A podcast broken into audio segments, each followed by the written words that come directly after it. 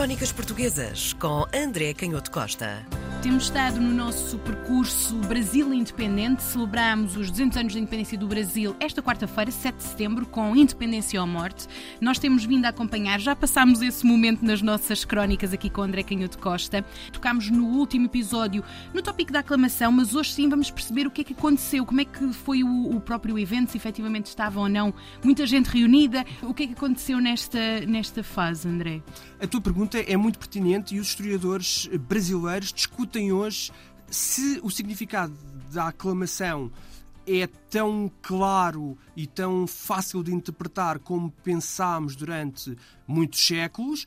E se a multidão que é representada na famosa gravura do Jean-Baptiste Debré de 1839, que mostra na varanda do palacete o Dom Pedro com a sua família real, agora já podemos dizer a família real do Império do Brasil, e uma multidão de gente onde se vêem também pessoas escravizadas, onde se vêem indígenas, se essa multidão que é aí caracterizada como participante da independência é ou não um retrato da realidade. Antes de mais nada, nós sabemos que a aclamação representa a utilização de uma figura jurídica muito antiga na monarquia portuguesa. Os reis de Portugal eram aclamados, não eram coroados, mas eram aclamados.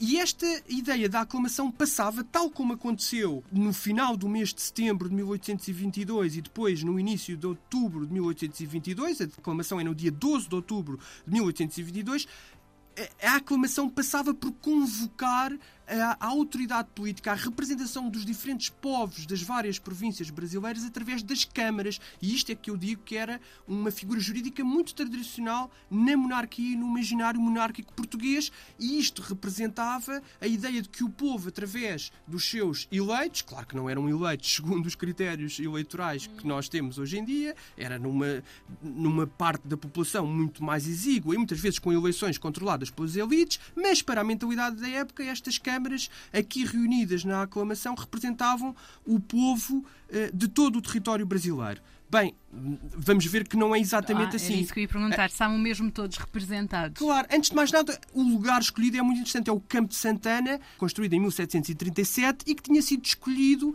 e muito promovido como espaço de festejos da corte desde a chegada da família real, obviamente, ao Brasil eh, no início do século XIX.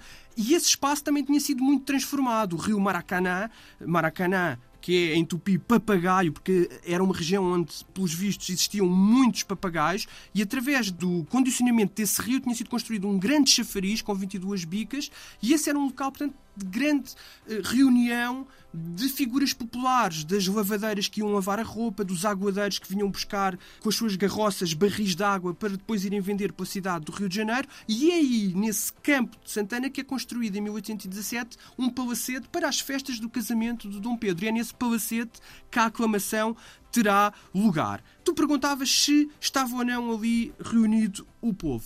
Antes de mais nada, é interessante pensarmos na natureza deste regime que estava a ser construído. E o Clemente Pereira, no discurso como presidente do Senado da Câmara, nesse mesmo dia, 12 de outubro de 1822, vai dizer que quer o Brasil sustentar a sua integridade e defender a sua independência. Mas com que forma de governo? Um império constitucional hereditário.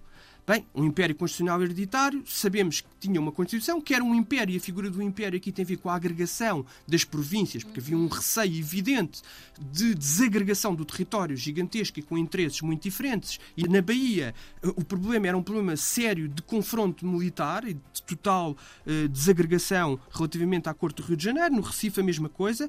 Isto não dizia muito, mas depois o presidente do Senado da Câmara dizia que este regime se ia fundar na ideia do santo liberalismo, mas por outro lado iria mostrar a fialdade da escravidão e a nobreza da liberdade.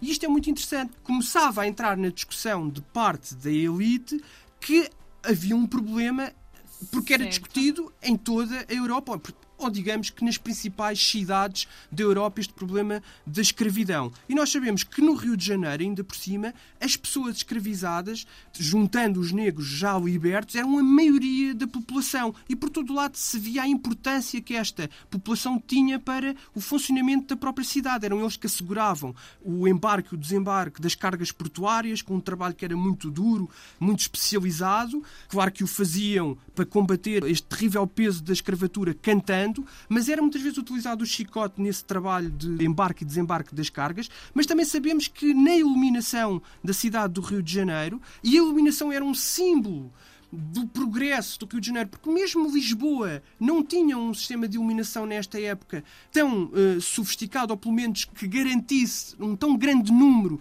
de focos de, de iluminação, e essa iluminação era garantida também por pessoas escravizadas que acendiam os lampiões e que o, o historiador Paulo Resutti descreve como uma parte da população que andava sempre maltrapilha, embriagados, dormiam nas ruas, muitas vezes andavam besuntados com este óleo de peixe era também um sinal deste problema subliminar que toda a gente se ia apercebendo. Por outro lado, falava-se dos tigres. Os tigres despejavam o lixo no mar. E porquê é que lhes chamavam tigres? Devido às queimaduras na pele provocadas pelos dejetos que escorriam pelos braços e pelas costas e pelo peito quando estes escravizados levavam para o mar. E, como esses dejetos secavam ao sol, provocavam estas queimaduras.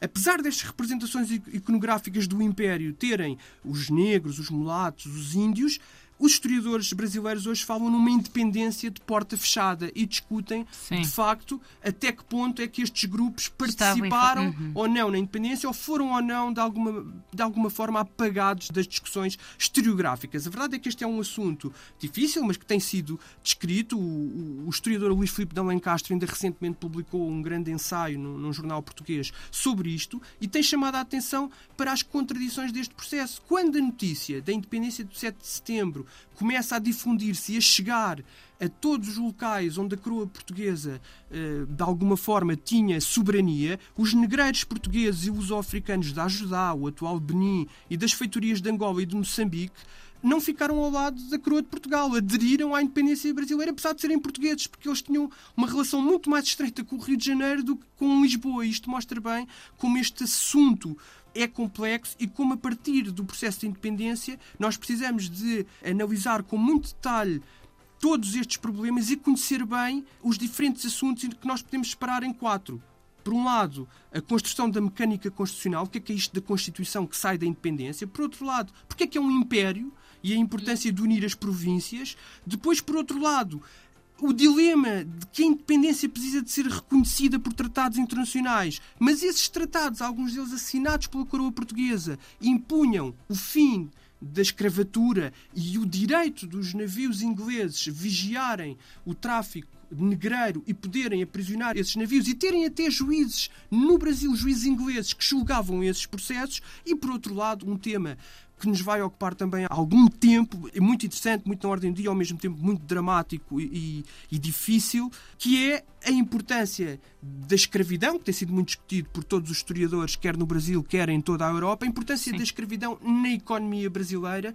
E como foi arma política como foi arma política, uhum. como se dividiu nas diferentes elites políticas e se a escravidão foi ou não decisiva para uh, a evolução económica, para o crescimento económico do Brasil e para o arranque da industrialização, quer no Brasil, quer sobretudo na Europa. E vamos ver, aliás, há um grande prémio Nobel da Economia, o Robert Fogel, que se tornou conhecido e ganhou o Prémio Nobel a tentar demonstrar que a abolição da escravatura não ficou a dever-se a um mero interesse económico quando a escravatura já não era lucrativa, mas correspondeu à consciência moral de um crime contra a humanidade que, para aquelas elites do século XIX, tinha que ser resolvido. Crónicas Portuguesas com André Canhoto Costa.